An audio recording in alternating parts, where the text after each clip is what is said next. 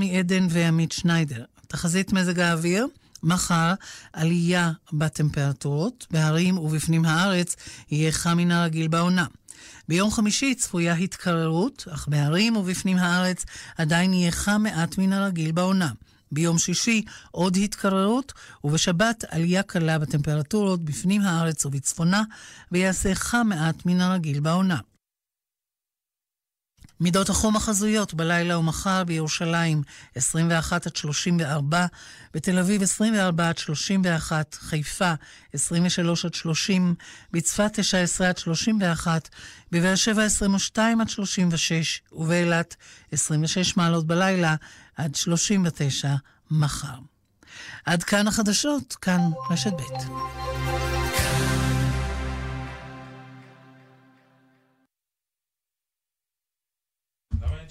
כן, עוד צבע כסף בבקשה, והנה הוא נכנס. לא? טוב, נוותר עליו. בזן, מחויבים למחר. כאן רשת ב' יאיר ויינרב.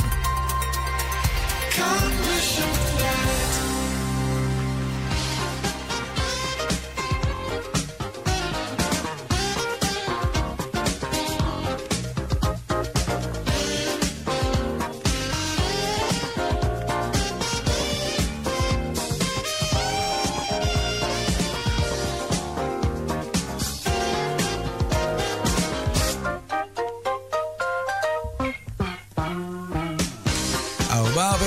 דקות ועוד 13 שניות, כאן צבע הכסף ברשת ב', שלום רב לכם. כוח רצון ושליטה עצמית זה, זה, זה ממש כמו שריר. השתמשתם בו, התעייפתם. עשו פעם ניסוי עם שתי קבוצות, אחת מהן שיגעו את הקבוצה הזאת עם חפיסות שוקולד עסיסיות כאלה ששמו להם מול העיניים, אבל אסרו עליהם לאכול את השוקולד. לקבוצה השנייה, בהם לא התעללו ככה, לא העמידו אותם מול שוקולד, והם כמובן לא היו צריכים להתאפק ולא להפגין כוח רצון ולא שליטה עצמית. משתי הקבוצות ביקשו להרכיב פאזל מסובך מאוד. מי הצליחה יותר? הקבוצה שהייתה בטירוף לשוקולד, או הקבוצה השנייה שלא הייתה צריכה להפגין שום שליטה עצמית, כי לא היה לה שום פיתוי? ההבדל בין שתי הקבוצות היה עצום. הקבוצה עם השוקולד הייתה עם הלשון בחוץ מרוב איפוק, כי הם לא יכלו לאכול את מה שהם כל כך רצו, והם הצליחו הרבה פחות במשימה של הפאזל, הם היו עייפים. וזה נכון גם לגבי העובד הפשוט, שאם ירחיק את עצמו מפיתויים הוא יצליח לעבוד יותר טוב או ללמוד יותר טוב, אבל זה גם נכון לגבי טייקונים.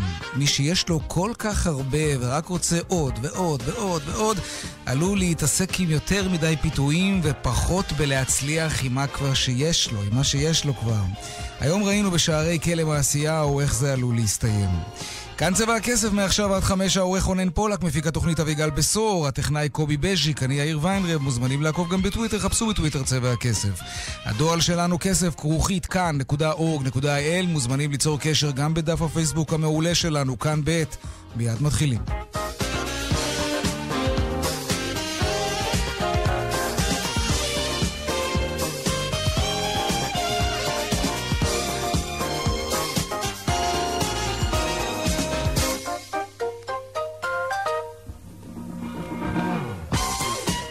פותחים כרגיל בכמה מכותרות היום בצבע הכסף. אה, כאמור, איש העסקים נוחי דנקנר התייצב הבוקר בכלא מעשיהו כדי להתחיל לשאת את עונשו.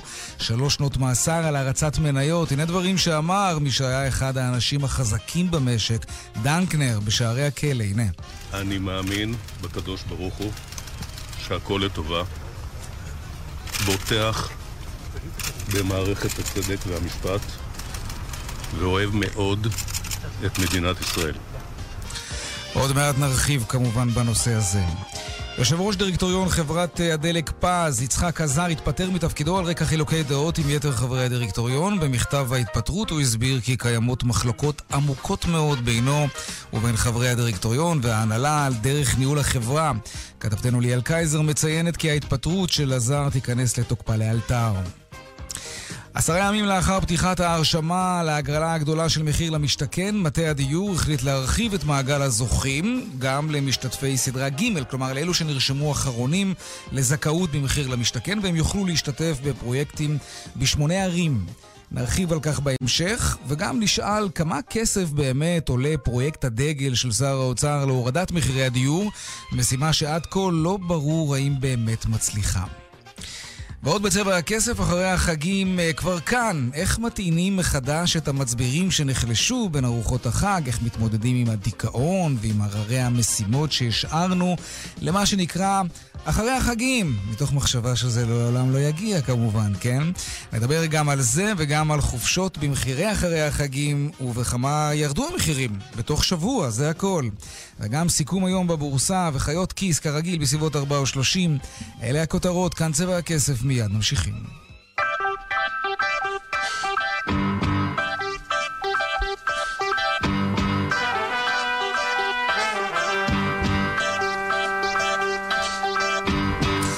אז איש העסקים הבכיר לשעבר נוחי דנקנר נכנס היום uh, לכלא, לכלא מעשיהו, לרצות את עונשו, שלוש שנות מאסר. דנקנר, כזכור, הורשע בהרצת מניות, עבירה חמורה מאוד בשוק ההון. רגע לפני כניסתו בשערי הכלא אמר דנקנר את הדברים הבאים, הנה. המעמד כאן הוא יום קשה, לי ולמשפחתי. נלחמתי על חפותי. אני מאמין בקדוש ברוך הוא. שהכל לטובה, בוטח במערכת הצדק והמשפט, ואוהב מאוד את מדינת ישראל. שלום צח שפיצן, כתבנו לענייני כלכלה. שלום, שלום. תראה, חרטה לא הייתה פה, אבל גם לא מתקפה כלפי רשויות החוק. דנקנר מחליט להיכנס לכלא כשהוא אה, לא מריר עד כמה שניתן. טוב, צריך להיות באמת אה, אה, אה, מאוד לא מתוחכם בשביל לתקוף את מערכות החוק שנייה לפני שאתה נכנס אה, לכלא. ו... כבר ראינו דברים כאלה. כן, אבל כן. דנקנר הוא איש מאוד מאוד מתוחכם. כן. אה, צריך להגיד שגם המילים האלה וגם עצם ההחלטה לתת הצהרה, אלה דברים שנבחרו ונבדקו בקפידה יחד עם אנשי יחסי ציבור. דנקנר, כמו דנקנר, ממשיך להחזיק אה, אנשי ייעוץ אסטרטגי ממש עד הדקה האחרונה. Mm-hmm. אתמול הם שלחו הודעה מסודרת לעיתונאים והזמינו אותנו להגיע היום אה, ולשמוע את הדברים, והוא באמת בחר בקפידה את הדברים, וכשהוא לא מתחרט, או כשהוא לא מביע חרטה, זה גם כן... משקף מאוד מאוד את, ה, את הדעה שלו, הוא באמת לא מתחרט. הוא חושב, הוא חושב שנפלה כאן טעות. אולי ככה נזכיר במה דברים אמורים. בשנת 2016 דנקנר הורשע בעבירה שאנחנו מכנים, וככה, שהעם מכנה אותה הרצת מניות. משמעותה היא שפשוט אה, דנקנר, באמצעות אדם נוסף ששמו איתי שטרום, שגם ייכנס לכלא בימים הקרובים, אה, אה, לקחו את מניית IDB והגדילו את הערך שלה בעיני המשקיעים, משום ש-IDB הייתה צריכה לגייס הרבה מאוד כסף, היא הייתה נתונה אז בקשיים כלכליים. Mm-hmm. אמ, ובית המשפט המחוזי, השופט ח'אלד כבוב, לפני שנתיים, לפני שלוש שנים, אה, אה, כשהוא הרשיע את דנקנר, הוא, הוא נתן לו עונש של רק, של, רק, אני אומר במרכאות, רק שנתיים מאסר. דנקנר החליט שהוא מערער על העונש, ובכלל, על הכרעת הדין, וגם הפרקליטות החליטה. והפרקליטות אמרה, זה מקרה חמור מאוד, הן בשל מעמדו של דנקנר באותה תקופה שבה הוא עשה את מה שהוא עשה, והן עצם העבירה. עבירה של הרצת מנות זה בצורה שבה הוא עשה אותה, בתחכום שבה הוא עשה, בצ... ב... בכמות האנשים שאותם הוא רימה, אנשים תמימים שהשקיעו בשוק ההון ולא כן. ידעו. רק ברשותך, כן? נסביר, דנקנר היה זקוק לכסף, כן? קונצרן איי-די-בי היה צריך נכון, כסף, נכון, נכון, הוא נכון. החליט ללכת להנפקה, וכדי uh, למכור מניות, הוא היה צריך uh, שישלמו לו לא מעט כסף בעבור המניות האלה. בלשון הכלכלית, קונצרן איי-די-בי אה, דימם, שוב, בלשון ה... שוב בלשון העם. היה זקוק נואשות לכסף. בהחלט, משום שהייתה באותה תקופה רפורמה של כחלון, שפגעה מאוד בסלקום. הייתה את המחאה החברתית של שנת 2011, אבל עדיין היא המשיכה שפגעה כן. בשופרסל, שהייתה שייכת ב-IDB, הייתה השקעה כושלת של 40 מיליון שקלים במעריב. השקעה שאי אפשר להסביר אותה אלא ברצון ככה לפרסם. הייתה איזושהי השקעה של דנקנר שככה גרר להשקעה במניות קרדיט uh, סוויס, שבהתחלה זה אפילו עלה ואמרו, הנה דנקנר הגאון, אבל אחר כך זה ירד. כל זה גרר את IDB למצב מאוד מאוד קשה, שבה היא הייתה חייבת כסף, כי אם לא, היא הייתה הולכת להליך של אה, פשיטת רגל, של פירוק. דנקנר, שחשש מזה, אה, רצה לגייס... לגייס הרבה מאוד כסף, ואותו גיוס, באותו גיוס של כספים הוא הריץ את המניה. כלומר, איתי שטרום רכש בכמויות גדולות מניות של IDB, והציבור הכללי ראה שיש התעניינות גדולה מאוד. בסכומים גבוהים גם. בסכומים גבוהים.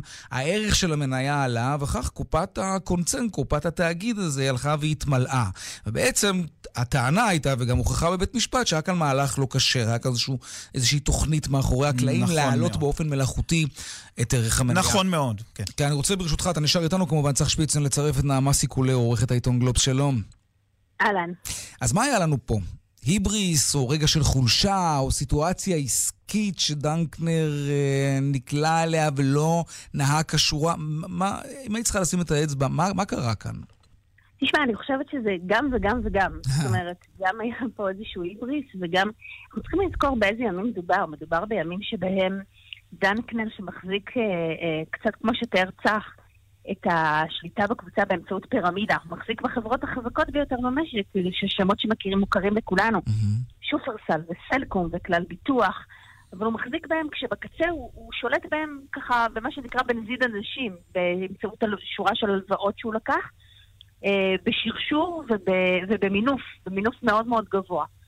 אה, והוא עומד לאבד, לאבד את כל, אה, את השליטה בחברות האלה, ומדובר על האיש, הוא האיש החזק ביותר במשק הישראלי, שבמשך כמעט עשור, או קצת פחות מעשור, אבל הוא באמת ככה האיש המאותרג אולי ביותר, אה, מעסיק עשרות אלפי עובדים, והנה הוא הולך לאבד את כל הדבר הזה. ולא רק זה, בואו ננסה להיזכר בימים ההם ש, שנהגו להדביק לו סוג של אבק של כוכבים. כן, ילד הפלא. דובר אפילו בשלב מסוים שאולי ירוץ לראשות הממשלה. זה אפילו כן. דבר שככה בעיתונות. זה נכון, ראשי הממשלה התייעצו איתו מה נכון לעשות בדברים הכלכליים. נכון. הוא, הוא אה, פתח מלונות בלס וגאס והימר על מניות בקרדיט סוויס והיה מין נער פלא, כל יכול, והוא עמד לאבד הכל. וברגע הזה הוא, נכ... הוא נקלע ככל הנראה אה, לאיזושהי שרשרת של פעולות שגרמה לו לעשות מעשים פליליים חמורים, חמורים מאוד. ושני אה, פסקי הדין של שתי ערכאות בתי המשפט אומרות את זה, ואני חושבת שבאמת, כמו שצח אמר, ההחלטה שלו היום כן להגיד, אני מתכוון לומר דברים, אבל לבחור את מילותיו בקפידה, להגיד שני משפטים ולא להגיד אני מתנצל. Mm-hmm. זאת אומרת, הוא לא מכיר בטעותו, והוא עדיין חושב שמדובר בטעות. Uh, ואגב, קצת אירוני, אבל uh, הוא אמור להיכנס uh, לאגף שבו שהה אהוד אולמרט, זה אגף כן. של עברייני צווארון לבן. אני רוצה להזכיר לכם ולמאזינים שגם אולמרט, אותו דבר, תזמן ככה איזשהו נאום קצר כניסתו לכלא. וגם לא התנצל. אז אם יש איזשהו חוק אבל תקף, בין שני המקרים. אם אני זוכר נכון, אה, עד היום יש לו ביקורת חריפה מאוד כלפי רשויות החוק על כך שהכניסו אותו לכלא. במקרה של דנקנר, הוא, הוא, הוא אומר, אני מכבד את מערכת המשפט, אני אוהב את מדינת ישראל, הוא בוחר להיות לא מריר בצורה מובהקת. נכנס עם סוג של גאווה, אבל הוא לא, הוא לא שולף ציפורניים. תשמע, אני, אה, דנקנר, אפשר להגיד עליו הרבה דברים רעים, וגם מגיע לו שיגידו עליו הרבה דברים רעים, אבל דבר אחד כן, הוא ג'נטלמן מושלם. אני חייבת להגיד כן. שהייתי גם אה, בדיונים בבתי משפט, הייתי גם באירוע אה, שבו ניתן גזר דינו בבית משפט המחוזי. אה, רגע אחרי שהוא שמע שהוא הולך לשנתיים לכלא, הוא יצא באצילות, פתח את הדלת של, אה, של אולם בית המשפט לעיתונאים, שריר ב, ב, בפניו לא זז בהקשר הזה.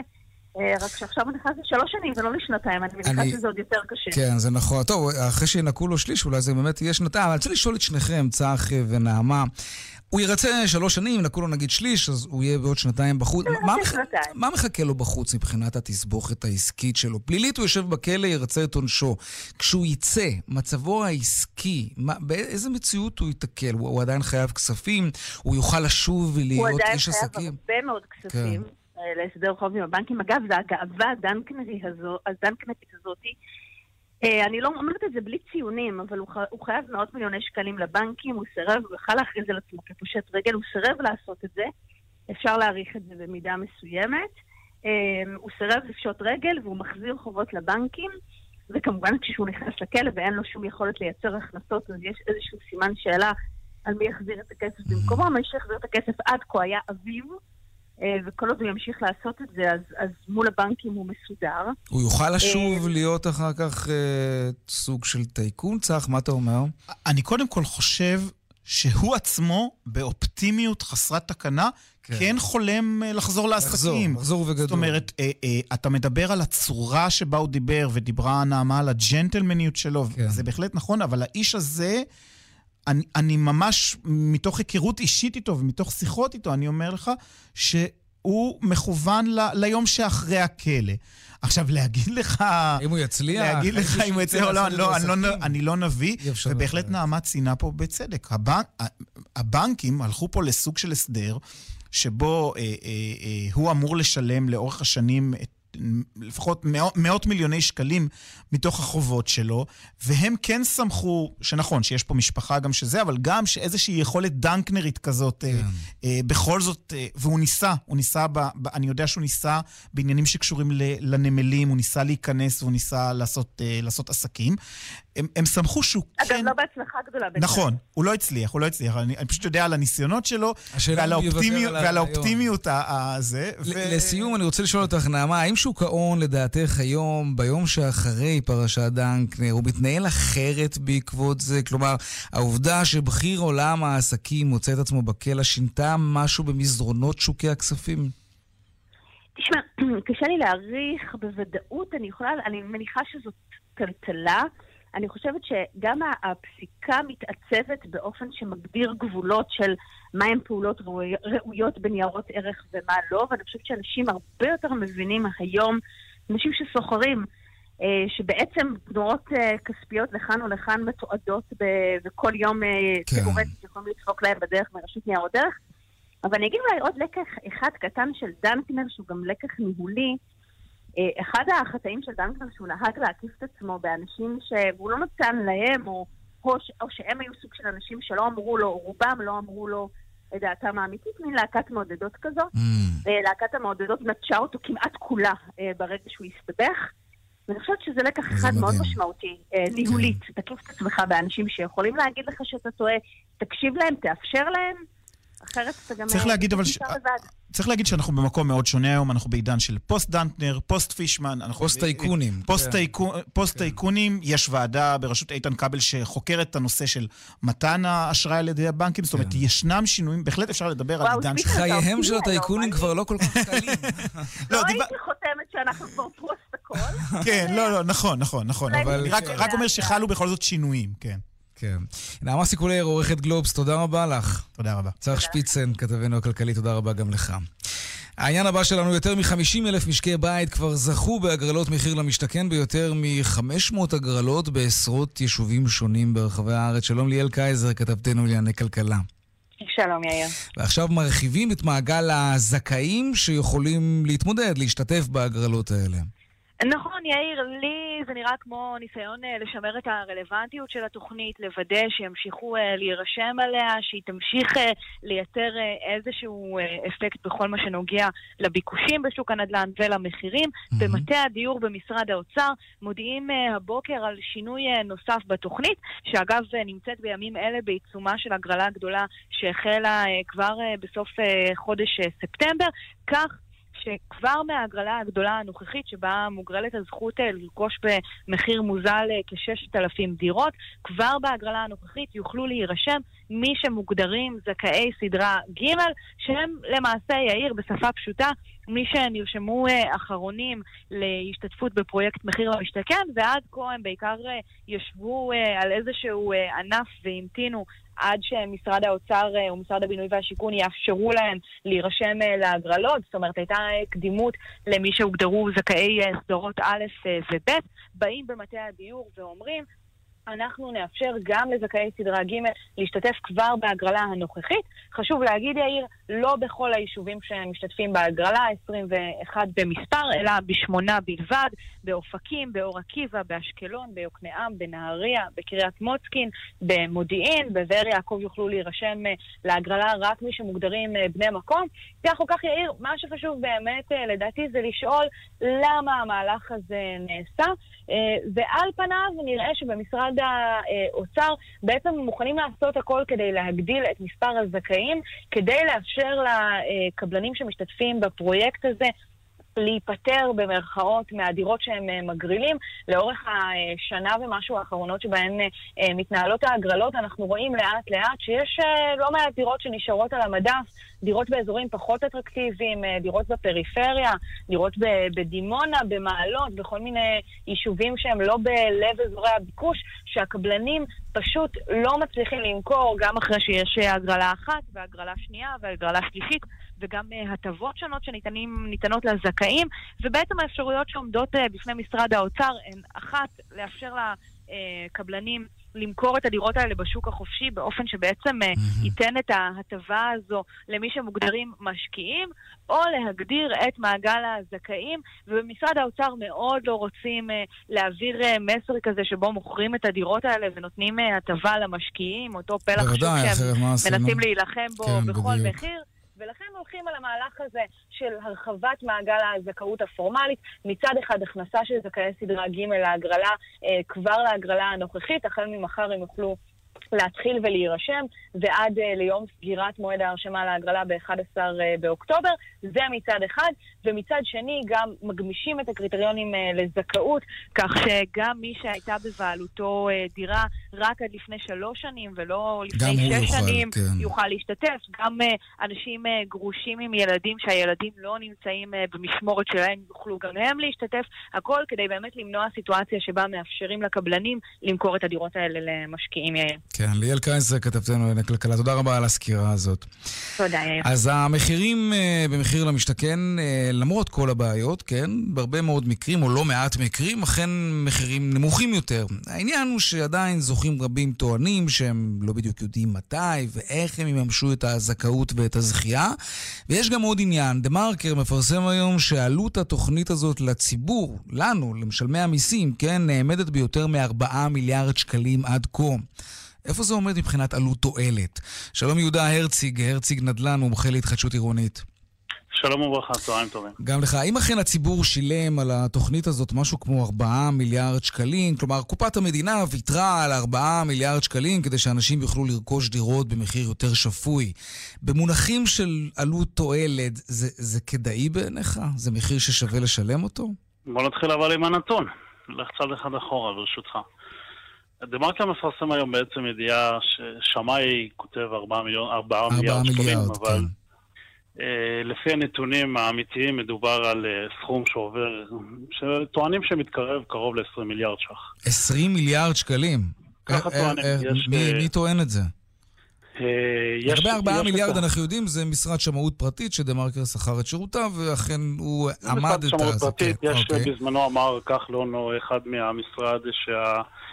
מדינה מוציאה עבור הדבר הזה כ-7-8 מיליארד ש"ח בשנה. אוקיי, אתה אומר 20 מיליארד, עלויות... זה המון כסף. איך הגעתם למספר הזה? יש את העלויות של ה... שוב, לא חשוב, יש את העלויות הישירות ויש את העלויות העקיפות.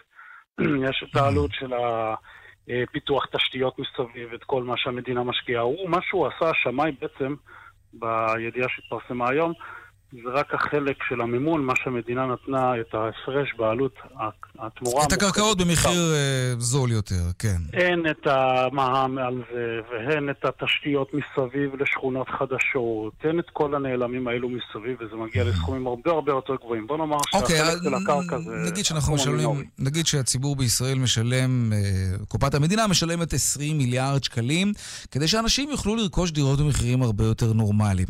מה רע בזה? אם אנשים באמת מצליחים לקנות דירה ב-150, 200 אלף שקל פחות, אולי זה מחיר ששווה כל... לשלם אותו. לא, בהחלט, אני בעד.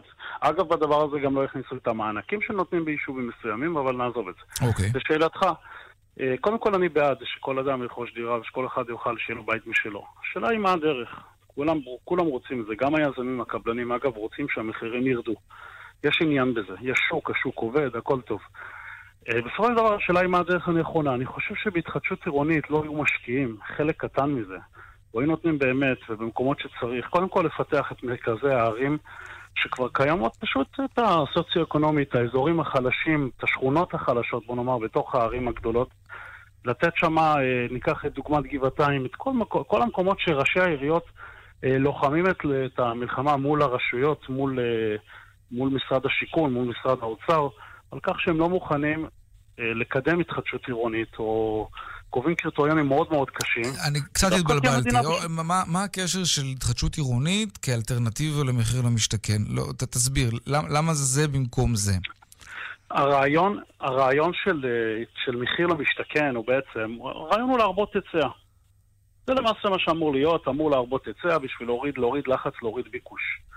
תיתנו את אותם מענקים, תיתנו תקציבים לראשי העיריות, תשקיעו בפריפריות, תשקיעו בהתחדשות עירונית, בפוטנציאל שיש משהו כמו 800-900 אלף יחידות שטוענים שקיים במסגרת התחדשות עירונית. תרוויחו מכל הכיוונים.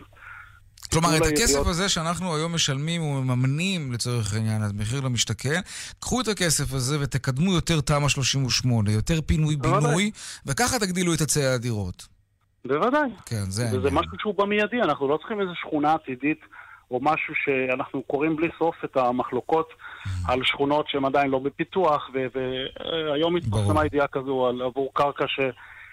שטוענים שקצב הפיתוח לא עומדים בקצב היתרי הבנייה ואי אפשר uh, לאכלס. כן, זה כאלה. נכון, יש גם הרבה הפגנות של הרבה תושבים. זה פשוט כן. גורם לנו משהו במיידי, כן. במקום לעבוד על משהו עתידי ורק בעוד חמש-שש שנים לפגוש את הדירה אולי, אז זה משהו שהוא מיידי, שאפשר פשוט לזרז אותו. העיריות רוצות, אבל הן רוצות לזה תקציב, זה מבני ציבור. כל הדברים שצריך... אז אולי עדיף להשתמש בכסף הזה. אני שצריך לדעת לנווט את הכסף למקום הנכון. יהודה הרציג, מומחה להתחדשות עירונית, תודה רבה. בבקשה. שלום חבר הכנסת רועי פולקמן, יושב ראש סיעת כולנו. שלום יאיר.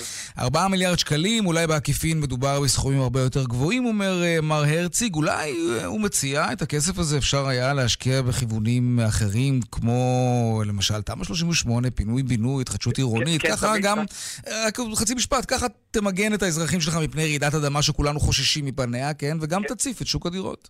אז קודם כל אין, אין, צריך לעשות הרבה דברים, זה לא, אין באמת כמו ששאלת בטוב טעם, אין שום קשר בין שני הדיונים האלה. רק בוא נגיד משהו על הסכום. אה, קל, לא, לא מסובך לחשב אותו, וזה ממש לא ארבעה וגם לא עשרים.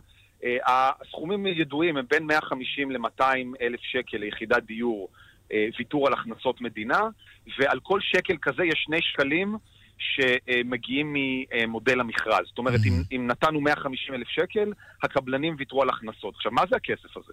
זה כסף שהמדינה, שלאורך שנים עשתה קופה על גב הזוגות הצעירים, לקחה שקל, הפכה אותו לשלושה שקלים בגלל שינוי שיטת המכרזים, והחזירה את הכסף הזה לזוגות הצעירים. זאת אומרת, רק בוא נגיד לשם דוגמה, אם עד היום נגיד עשרה מיליארד שקלים ויתרו על 50 אלף יחידות דיור בהכנסות מדינה, 30 מיליארד שקל, הרי הכסף הזה לא נכנס לאיזה, לא יודע מה, בנייה של איזה מבנים, לא יודע מה, מיותרים, אלא 30 מיליארד שקל חזרו לכיס של הזוגות הצעירים במדינת ישראל בחיסכון שנע ב-400, 500 ו-600 אלף שקל במחיר דירה.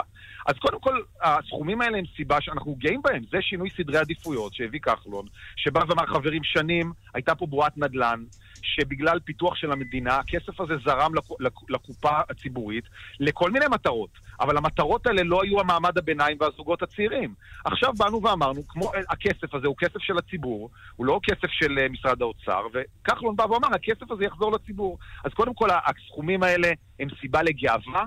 הם מינוף, זאת אומרת, על שקל ציבורי, שלושה שקלים חזרו לכיס של כל זוג צעיר, ויש על זה נייר מי שיכתוב בגוגל אה, נייר של הממ"מ, מרכז המידע של הכנסת, יראה את החישובים האלה, אה, ויש לזה חישובים, ולכן אנחנו קודם כל גאים בזה. עכשיו, הכסף חוזר לציבור, צריך להשקיע גם בהתחדשות עירונית. אני עכשיו בדרך לאירוע עם שר האוצר בטבריה, אה, שם אנחנו מדברים על תקציבים גדולים למיגון יישובים, שגם אותם צריך לעשות. צריך לעשות הכל כדי להוריד את מחירי הדיור בישראל, אבל קודם כל להחזיר את בועת הנדל"ן לשפיות ולהחזיר כסף לציבור, וזה מה אתה יודע מה? בסדר. המודל הכלכלי הזה, יש בו הרבה מאוד היגיון, והיטבת גם להסביר איך זה בדיוק עובד. אבל, אבל אתה, באותה נשימה... אתה ודאי מודע לכך שיש הרבה מאוד תלונות, אני מדבר על מחיר למשתכן, אנשים שזכו, שמוותרים על הזכייה שלהם. ליאל קייזר, כתבתנו לענייני כלכלה, פירטה כאן כמה וכמה נקודות על דירו, הרבה מאוד דירות שנשארות על המדף, שקבלנים לא מצליחים למכור אותן, ועכשיו אולי ימכרו אותן בכלל למשקיעים. זו שאלה מעולה, יאיר. תראה, יש, אני גר ליד צור הדסה, יישוב בהרי ירושלים. אה, ובא אליי אה, אה, חבר שקנה שם מקבלן, לא קשור למחיר למשתכן דירה, סיפר לי שהוא חודש בדירה והיו צריכים לתקן לו את האמבטיה, שתי אסלות ואת המרפסת. למה אני, למה אני מספר את זה? כל מי שקנה אי פעם דירה מקבלן יודע שיש לא מעט בעיות. אתה מדבר על פרויקט שמאז ימי אריאל שרון לא היה מישהו שקידם פרויקט כזה כמו כחלון. 50 אלף יחידות שמתוכם כבר 20 אלף יחידות בתהליכי בנייה בפועל, חלקם כבר מאוכלסות. אז אתה יודע, כשאתה בונה 50, מקדם 50 אלף יחידות, אז מוצאים לך פה 100 יחידות שיש איזה בעיה עם הקבלן, וכאן איזה פרויקט נקודתי. יש עשרות אלפי יחידות בבנייה, המחירים ב-20-30 אחוז עולים ממחירי השוק, והרוב היחידות האלה מצוינות בסטנדרט בנייה טוב. ולכן, כמו כל פרויקט, אדם צריך להגיע אליו, לבחון מה מתאים לו, אם האזור מתאים לו. זה שאנשים מבטלים בעיניי זה סימן לבגרות, לא צריך לרוץ. מדובר כאן בפרויקט גדול, משמעותי, שהוא מהפכה בשוק הדיור בישראל. יש פה ושם פרויקטים שיש איתם קשיים, אתה לא יכול לבנות, לקדם 50 או 60 אלף יחידות דיור בלי שיהיו לך גם פרויקטים שקצת נתקעים, או שיש איזו בעיה בגימור וכולי. ככה זה בעולם הנדל"ן. מה שבטוח זה שעכשיו אנחנו נחושים לפוצץ את בועת הנדל"ן בישראל, בשביל שזוג צעיר יוכל לקנות דירה בישראל. רועי פולקמן, חבר הכנסת רועי פולקמן, יושב ראש סיעת כולנו, תודה רבה. תודה רבה, יאיר.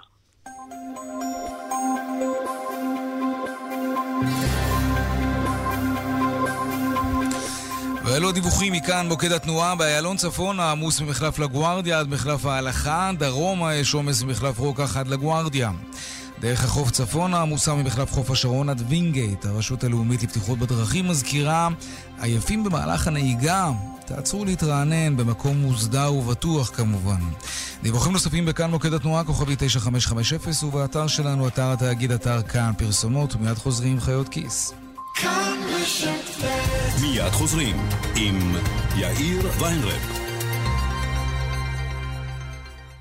אצלנו בעדר אומרים, תן לאדם דלק, הוא יתדלק פעם אחת. תן לאדם לצבור עשר אגורות לליטר, הוא יתדלק כל החיים. זה לא עובר תרגום טוב, אבל הבנתם. דרך חדשה לתדלק בקלות ולצבור כסף. יישומון ילו, נוח יותר, משתלם יותר. הורידו עכשיו, כפוף לתקנון.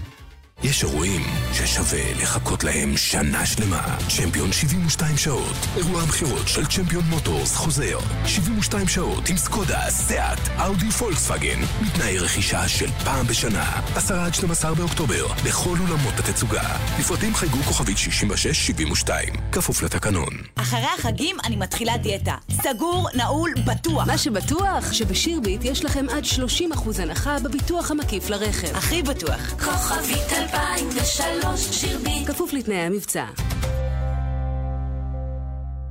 הערב, כאן מזמין אתכם לקדם אירוויזיון ג'וניור, בהנחיית ירון ברובינסקי ורוני דלומי. לראשונה שידור משותף לכאן חינוכית ולכאן 11. שישה כישרונות צעירים מתחרים על מקום אחד, קדם אירוויזיון ג'וניור. הערב בתשע, ערוץ כאן 11. כאן רשת ב'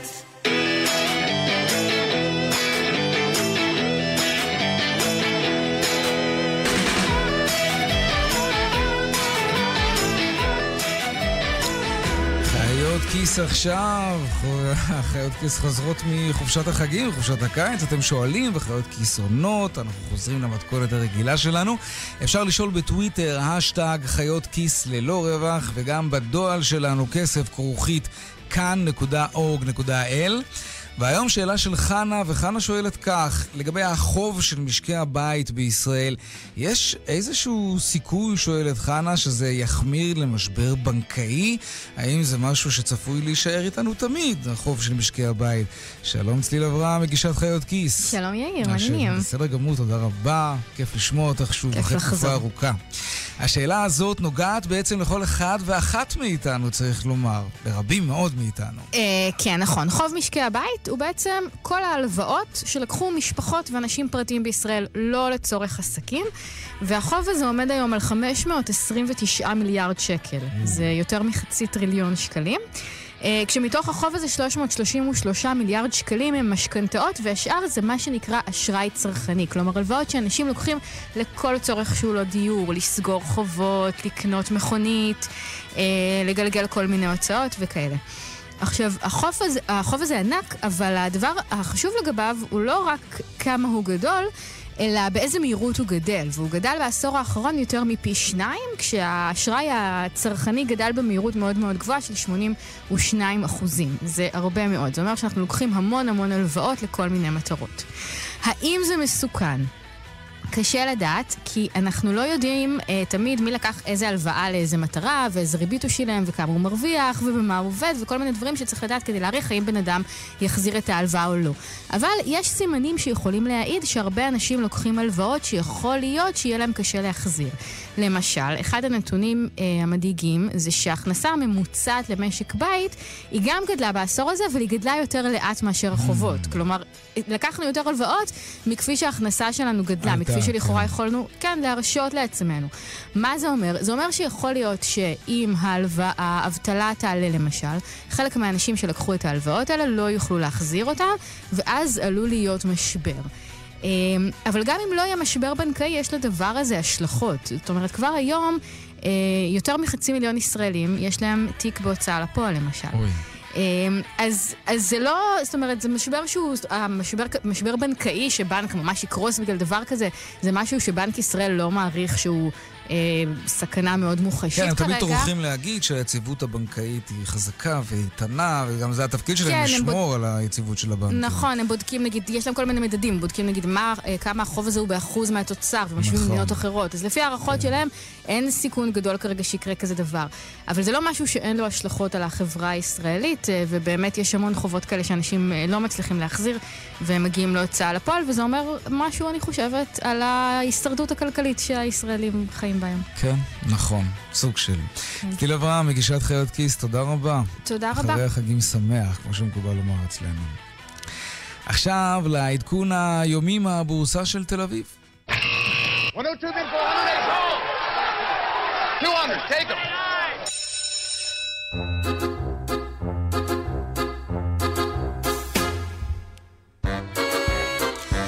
שלום אייל ראובן, מנכ"ל ובעלים של ארנינג השקעות. שלום יאיר, שלום שלום. גם לך. נו, מה מצב הרוח של המשקיעים ביום שאחרי החגים? נראה שאנחנו חוזרים אה, ברגל ימין, כמו שאומרים, ברגל יופי. ימין קלה, עם עליות קלות במדדים המובילים, כאשר אה, מדד תל אביב 35 עולה בארבע עשיריות האחוז, תל אביב 90 בכחצי אחוז. מחזורי המסחר גם בסדר, כלומר אה, חוזרים מחופשת החגים, עם כ-870 מיליון שקל במחזור המסחר, כאשר מדד הבנקים בולט אצלנו היום במסחר אה, לחיוב, מטפס ב-6 עשיריות האחוז בהובלת אה, מניית בנק לאומי, שעולה בשמונה עשיריות האחוז, מניית דיסקונט שעולה בשני אחוז. הדולר גם ממשיך להתחזק היום בעוד אה, ארבע עשיריות האחוז, ונבחר סביב 3.65 שקלים. בעולם אה, משבר החוב באירופה קצת מעיק, אז בורסות אירופה בירידות של כחצי אחוז אה, בממוצע, איטליה ככה מבצבצת עם גירעון אה, גדול אה, מהצפוי, הבנקים אה, פחות אוהבים את זה, אז הבנקים באירופה יורדים, ואחרי סגירה די חיובית אתמול של המדדים בארצות הברית, שהם בסביבות שיא כל הזמנים, נראה שהיום הם צפויים לפתוח בירידות קלות, אה, לאור משקולת מאירופה. אוקיי, טוב, נקווה שאצלנו לפחות ימשיך ירוק. אייל ראובן, מנכ"ל ובעלים של ארנינג השקעות, תודה רבה. תודה רבה לכם.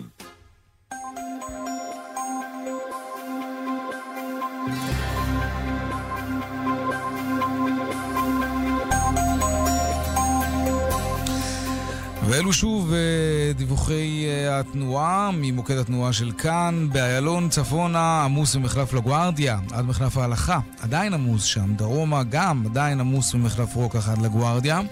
דרך החוף צפונה עמוסה ממחלף חוף השרון עד וינגייט.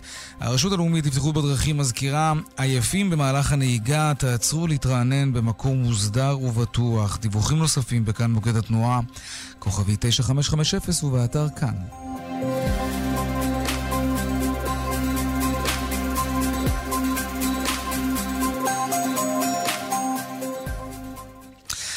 עשרים דקות לפני השעה חמש, זהו, החגים כבר מאחורינו, כולם בעבודה, ואין איזה ערב חג באופק, בטח לא כזה שמתחבר בצורה מושלמת ממש לסוף השבוע.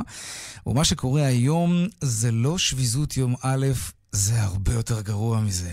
שלום מיכל דן הראל, מנכ"לית מנפאוור ישראל ומומחית בתחום העבודה ופיתוח הקריירה, שלום לך. ערב טוב. אז איך עושים את זה נכון? איך חוזרים חלק לעבודה? קודם כל, תתפלא, אבל דווקא במסדרונות כאן אין שביזות יום א'. אה, זה בגלל שאת מסתובבת, אז כולם פתאום מתחילים כן, לחייך. איך יכול שאת. חולפת, זה משתנה. שתי זה בעניינים. יכול להיות. אבל בוא נגיד שהחודש הזה, שלא היו בו כמעט ימי עבודה, אבל אחרי אוגוסט, כן. לפחות להורים לילדים קטנים, שמחו מאוד מאוד לחזור לעבודה. הצורך להעסיק את הילדים במשך אה, כל כך הרבה זמן ברצף, בלי מסגרות, הוא, הוא לא פשוט. לא ו- נעים להגיד, אבל כן, יש בזה מן האמת. כולם, כולם יודעים שהרבה יותר קל לעבוד מאשר להישאר עם הילדים בבית. כן, שנקרא. פשוט קצת מעייף. לפעמים, כן. כן. אז, אז מהבחינה הזאת זה באמת קצת אחרת. ותשמע, השביזות, אני חושבת שהיא מגיעה בעוד אה, חודש או חודשיים, כשאתה מבין ש, שלא עומדת להיות לך הפוגה. אבל יש משהו מאוד מרענן בתקופה הזאת, ואני באמת חושבת שזה עניין של הסתכלות. אני יכולה להגיד לך שלמשל אצלנו, בחרנו בתאריך הזה כדי להשיק אה, מבצע חדש. מבצע מכירות שבודק ו, ושם על השולחן אה, יעדים, ושולח טבלאות אה, התעדכנות כאלה, מי עומד בראש ומי מתקדם ומי קרוב להשיג את הפרס. זאת אומרת, זאת תקופה שצריך צריך לתת איזשהו אתגר, איזשהו משהו ככה ש... משהו כזה שיסיח את הדעת, כן. קדימה. כן, בדיוק. ו- לא, לא בדיוק, לא בדיוק יסיח את הדעת. יסיח את הדעת מה- מההתרפקות על החופשה, כלומר משהו כן. שיכניס אותנו ישר לעניינים, שיעורר אצלנו את יצר התחרות, שנרצה להצליח, שיהיה משהו שיעניין אותנו. משהו שימשוך קדימה. כן. אנחנו הרבה פעמים דוחים דברים לאחרי החגים, אתה יודע. בקיץ קשה להניע. פרויקטים כי כולם בחופש. כן. אה, בחגים זה לא נמצא וזה לא נמצא, ואיך שנקרא, אחרי החגים הגיע, זה עכשיו, ואם לא מדובר בדיאטה, אז, אז רוב האנשים משתדלים, אתה יודע. כן. ל- לקיים את מה שהם הבטיחו, אבל כשנקרא, אם אני מדברת רגע בנימה רצינית, כשהם מסתכלים על עסקים, זאת התקופה הכי פוריה שיש. באמת, אין הפסקות ואין הפרעות, ואפשר לרוץ קדימה ולקדם דברים. נכון. ואני חושבת שהדרך הכי נכונה זה באמת בתקופה הזאת לשים על השולחן את הפרויקטים הגדולים. זה כמו, זה כמו בתחילת היום ובסוף יום. זאת התקופה שיש לאנשים הכי הרבה אנרגיה, והיתרון, אתה יודע, שכשנגמר החופש, ביום הראשון קשה, ביום השני קשה, ביום השלישי אתה לא זוכר בכלל שהיה חופש. נכון. כמה שזה עצוב, זה נכון. תגידי, אבל כן. מישהו פעם מדד מחקרית מה מה התפוקה, מה פריון העבודה שלנו אחרי החגים, או בכלל בימי ראשון, אחרי סוף שבוע? זה- אולי זה רק נדמה לנו ואנחנו בעצם בסדר גמור וזה רק תחושה פנימית. פריון, פריון העבודה ב, בימים ראשון ושני הוא דווקא פריון גבוה. למרות שביזות יום א'. כן, כן, כי השביזות יום א', אתה יודע מתי היא? במוצ"ש. הרסת עכשיו תיאוריה מהמיתולוגיה היוונית, מה, אני לא מה מבין. זאת אומרת? זה, מהצבא. אה, אוקיי. בסוף, ה... בסוף, ה... בסוף השבת, אתה אומר, וואי, נגמרה השבת, עכשיו יש לי שבוע שלם עד שתגיע שבת נוספת. נכון. אבל מתחיל ראשון בבוקר, ו... ולפחות מה שנקרא אלה מבינינו ש... שיש להם מזל ועושים uh, עבודה שהם אוהבים אותה, שמספקת אותם, שממריצה אותם, בסופו של דבר, ברגע שמתחילים לעבוד, אז נכנסות, נכנסים וייבים טובים, ו... והאנרגיה היא אנרגיה גבוהה. אז בהחלט, בהחלט יש ויברציות טובות. דווקא ביום חמישי התפוקות הן פחות טובות. יש כבר uh, אווירת סוף קורס, אם אנחנו כבר בסלנג של הצבא, ומרגישים כן. שהשבוע האוטוטו נגמר, וזה יום שאנשים יוצאים בו קצת יותר הילוך כבר, מוקדם. כן. כן, כן. Mm, אוקיי, לגמרי. מעניין. דווקא חשבתי שהשביזות הזאת גורמת לנו להיות פחות פרודוקטיביים. אבל בסדר, אוקיי, נקבל את מה שאת אומרת. מיכל דן אריאל, מנכ"לית מנפאוור, מומחית אה, בתחום העבודה ופיתוח הקריירה, תודה רבה, ואחרי החגים שמח. תודה, מיכל. טוב, עכשיו אנחנו עדיין בענייני אה, אחרי החגים, זה כבר כאן, וגם הקיץ כבר מאחורינו, ואם הצלחתם לשרוד את החודשים האחרונים מבלי לפשוט את הרגל, אז אולי זה הזמן עכשיו לצאת לחופשה אמיתית במחירים הרבה יותר שפויים. שלום רונן קרסו, סמנכ"ל איסתא. ערב טוב, יאיר. בוא, תדבר אלינו במספרים או בשקלים. מה הם אה, פערי המחירים בין חופשה שהזמנו לפני שבוע לחופשה שנזמין לעוד שבוע? עצומים, עצומים. אה, אנחנו נכנסים עכשיו לתקופת דמדומים. אפשר בעצם לחלק את החופשות לשתי תקופות עיקריות, שהן כמובן בין החגים. עכשיו אנחנו נכנסים לתקופה שמה שנקרא אין כמעט מחיר. אה, לצורך העניין, טיסה וארבעה לילות ברודוס ביום ראשון הקרוב, מלון הכל כלול, 294 דולרים. בואו נעשה את זה נגיד בשקלים, 1,100 שקלים. אותו דבר בדיוק בחול המועד סוכות היה 600 דולר. זאת אומרת, אה, אותה חופשה... כמעט אותו מזג אוויר אפילו, אפשר להגיד כמה ימי הפרש. כן. אה, אותו דבר בכרתים, אנחנו מדברים על חוויה ב-319 דולר שהייתה אה, שווה 650 דולר בשבוע כן, זה ממש שעבר. חצי מחיר. מילאנו, אה, נגיד, אה, טיסה בשלושה לילות, 565 דולר, 900 דולר, מכרנו אותה לפני שבוע. אנחנו מדברים פה על ביקוש והיצע כמובן, שהביקוש כן. אה, אה, גבוה באופן טבעי, המחירים גבוהים, כי אה, ככה השוק מתנהג. ועכשיו אפשר אה, ליהנות, סלאש לפעמים לא כל כך ליהנות, זאת אומרת... למה? בוא לא נשלח אנשים אה, ל- למקומות אה, של בטן גב, ולצורך העניין בתקופה כזאת יכולה להיות עוגמת נפש. אה, גם באירופה מתחיל להיות קר, לא כולם אוהבים את הקור, יש אנשים שמאוד אוהבים. אבל ברמת ההנאה בחו"ל, אה, בכלל, למי שבאמת לא סובל מקור, זה פנטסטי, מעט תורים במוזיאונים, במסעדות, הכל הולך הרבה הרבה יותר פשוט. אז איפה יש באמת ביקוש? איפה אנשים רוצים לנסוע בעונה הזאת? שלא ממש קר, אבל מצד שני זה לא בדיוק עונה לחופי הים והבריכות. נכון, בעיקר מערב-מזרח אירופה, קרוב, מאוד מאוד זול כרגע, ורשה ו- ואיטליה והמקומות האלה. מי שיש לו קצת יותר זמן, אז יכול לתפוס כמובן את אה, תאילנד, וייטנאם, כל האזורים האלה, ששם באופן טבעי כל העונה חם. וההפך, זה, זה תקופות יותר טובות כרגע, בתאילנד מתחילה העונה ללא כל המונסונים. אבל אה, שוב, זה עד עכשיו יש אה, חלון הזדמנויות מסוים שאפשר להגיד שהוא עד מרץ, אה, כן. כמובן שבינואר-פברואר עוד יותר קר. נכון, ואז המחירים. בהתאם, כן. לגמרי. אגב, עורך צבע הכסף, רונן פולק, רצה להזמין אתמול חופשה לאוגוסט 19, כן, לקיץ הבא, כי כולם אמרו לו שבעידן הלואו-קוסט צריך להזמין כמה שיותר מוקדם, לא לחכות לרגע האחרון וכולי. אז הוא נכנס לאתרים השונים, והוא מצא מחירים מאוד יקרים, לכריתים למשל. אז, אז מתי כדאי בכל זאת להזמין? ברגע האחרון או סמוך? זה קצת מבלבל עכשיו, כי כל אחד נכון. אומר משהו קודם כל, אחר. העיתוי הוא החשוב. ברגע ש... אם מישהו חשוב לו לטוס בתאריך ספציפי, אני כן הייתי ממליץ להזמין כמה שיותר מוקדם, לסגור עניין. אבל זה כנראה יעלה- שזה גם יותר ישתלם לו. כמובן אם טסים באוגוסט. לעומת זאת, אם רוצים לטוס בתחילת יולי ומוכנים לוותר, אז יש עוד זמן, אפשר, אפשר לחכות. כעיקרון, מרבית חברות התעופה, גם לא גם סדירות, עובדות בשיטה שהמקומות הראשונים הם הכי זולים, מי שמזמין מראש. גם כאן מדובר על מודל כלכלי, באופן טבעי מי שמזמין עשרה חודשים מראש גם אולי יבטל ואז ירוויחו אה, ממקום אחר. אז אה, השיטה היא כן להזמין מראש. אבל שוב, לקחת בחשבון שלקחת אחריות על המעשים, לא רק ללחוץ ישר להזמין, ואחרי שבוע להיזכר ש, שבעצם זה לא כל כך נוח. ברור, ברור. רונן קרסו, סמנכ"ל ליסטה, תודה רבה. ביי, בשמחות. תודה. התחבורה הציבורית בישראל אחראית ליותר מ-25% מזיהום האוויר בארץ, וזה המון. המעבר לתחבורה ציבורית חשמלית זה, זה עניין מסובך, זה מורכב, זה ייקח המון המון זמן, אם בכלל עד שזה יתאפשר. הרי ראינו כמה קשה להכניס מכוניות פרטיות חשמליות לשוק, למרות שזה כן קורה. שלום אה, ניסו חזן, מנהל הפעילות של אה, EV מיטר בישראל, שלום. היי, שלום. החברה שלכם מציעה פתרון שיהפוך את עניין ההטענה של כלי הרכב החשמליים לקלה יותר, פשוטה יותר. אה, נכון, אה, עמדות תקינה שאנחנו מפתחים בחברה שלנו, חברה ישראלית, אה, מאפשרות בעצם ביצוע של טעינה, זמינות לעמדה, בקרה, שליטה וניהול לכלל כלי הרכב שימכרו פה בארץ, באמצעי פשוט של תשלום באמצעות אשראי, ללא רישום מוקדם או כרטיס מנוי כלשהו. אה, משהו פשוט ויעיל אה, לתפעול, כפי שנעשה ונערך בכל מדינות העולם, אירופה, ארה"ב במדינות בהן אנחנו משווקים את המוצר שלנו. כמה כלי רכב חשמליים יש בכלל בארץ, בעולם? על איזה שוק אנחנו מדברים?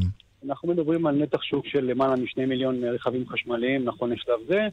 אה, בוא נגיד שהקצב כניסה והטמעה של רכבים חשמליים עקב נושא של פריצת תשתיות אה, לוקה בישראל אה, גרם מכך שאנחנו נהיה מה שנקרא אחרונים ב- ב- בקצב כניסה והמגמה של אה, הטמעה של רכבים חשמליים בישראל, דבר שעומד להשתנות עקב אה, מימון ומענקים שמשרד האנרגיה והתחבורה יעלו לנושא.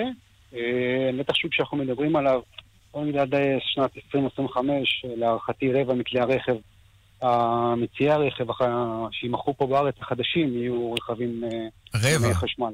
כן, אתה מדבר על רכבים היברידיים כולל או, שרק רכבים... כולל. רכב. היברידי, פלאגין הייבריד אה, ורכב... אה, אנחנו רואים לא מעט רכבים היברידיים היום על הכבישים, אני לפחות כשאני נוהג, אני רואה הרבה מאוד רכבים כאלה. יש לא. אלו הם רכבים שמטעינים אותם, או שהם מטעינים את עצמם כי בעצם יש להם גם מנוע בנזין?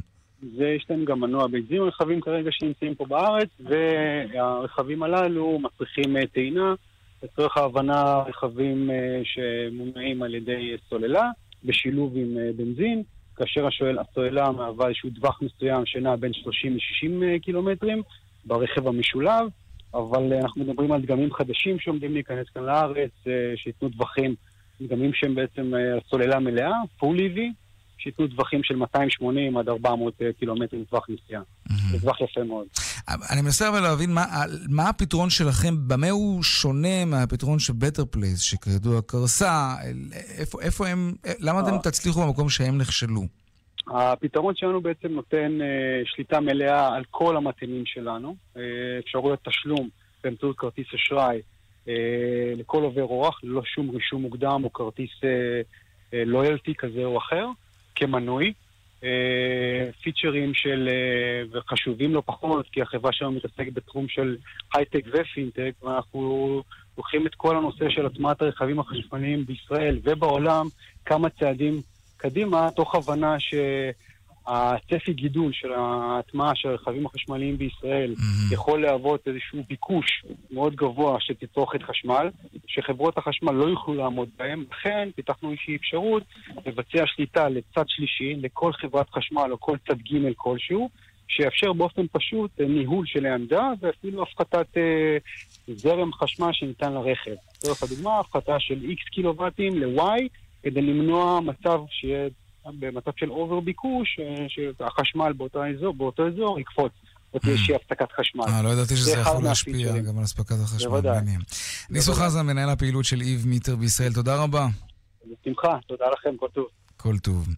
ניו יורק סיטי רוצה להיות לא רק העיר הגדולה, אלא גם עיר הסייבר, והיא החליטה להשקיע כדי לקבל מעמד של עיר שתטביע את חותמה בתחום הסייבר.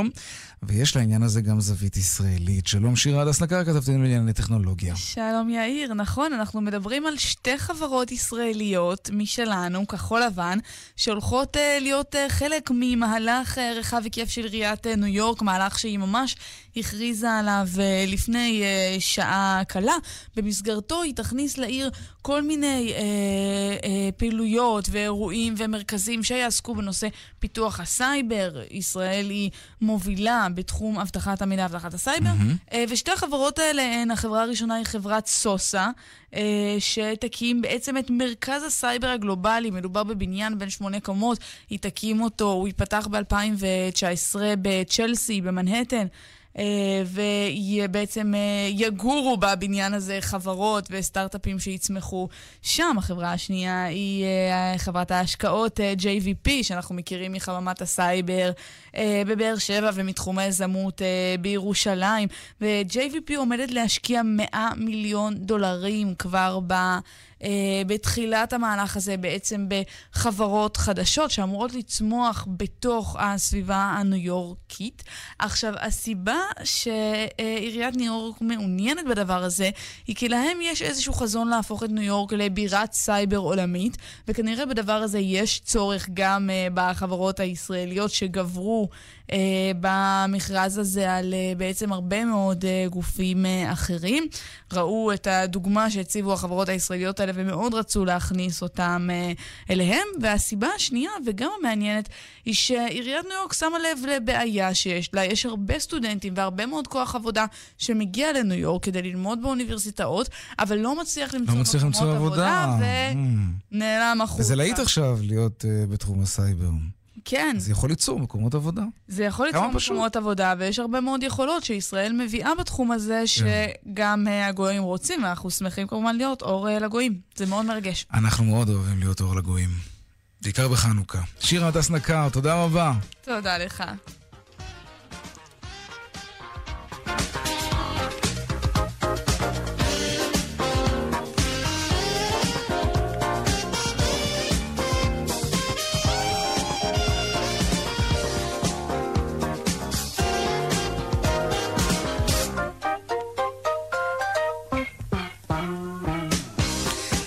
כאן צבע הכסף ליום שלישי, העורך רונן פולק, מפיק התוכנית אביגל בסור, הטכנאי קובי, קובי בז'יק, אני יאיר ויינרב, מוזמנים לעקוב גם בטוויטר, חפשו בטוויטר צבע הכסף, כתבו לנו שם.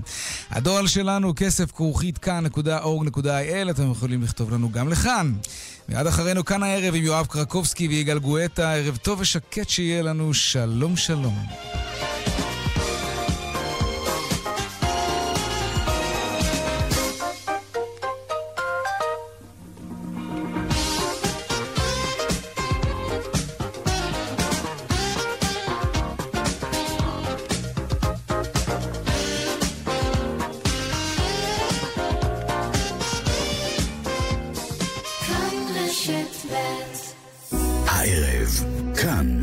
אתכם לקדם אירוויזיון ג'וניור, בהנחיית ירון ברובינסקי ורוני דלומי. לראשונה שידור משותף לכאן חינוכית ולכאן 11.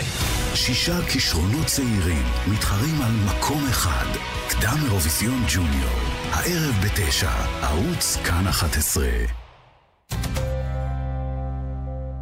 שימי לב, הוא חזק, חזק, כמו איי-רובוט. הוא חכם, כמו איי-רובוט. אחי, אל תדאג, זה רובוט עגול, כמו איי-רובוט. מהיום אין צורך להתפשר. איי רובוט גאים להציג בישראל רומבה 606 ב-999 שקלים. אז תכירו את האיי רובוט הראשון שלכם. התקשרו כוכבית 3055. איי רובוט. להשיג גם בחנות איי רובוט בדיזינגוף סנטר בתל אביב ואצל המשווקים המורשים. אם נדלקו לי ברכב נורות אדומה, צהובה וגם הכתומה, אז יש פה בעיה, לא? בטוח. מה שבטוח, שבשירביט יש לכם עד 30% הנחה בביטוח המקיף לרכב. הכי בטוח. כוכבית 2003 שירביט. כפוף לתנאי המבצע.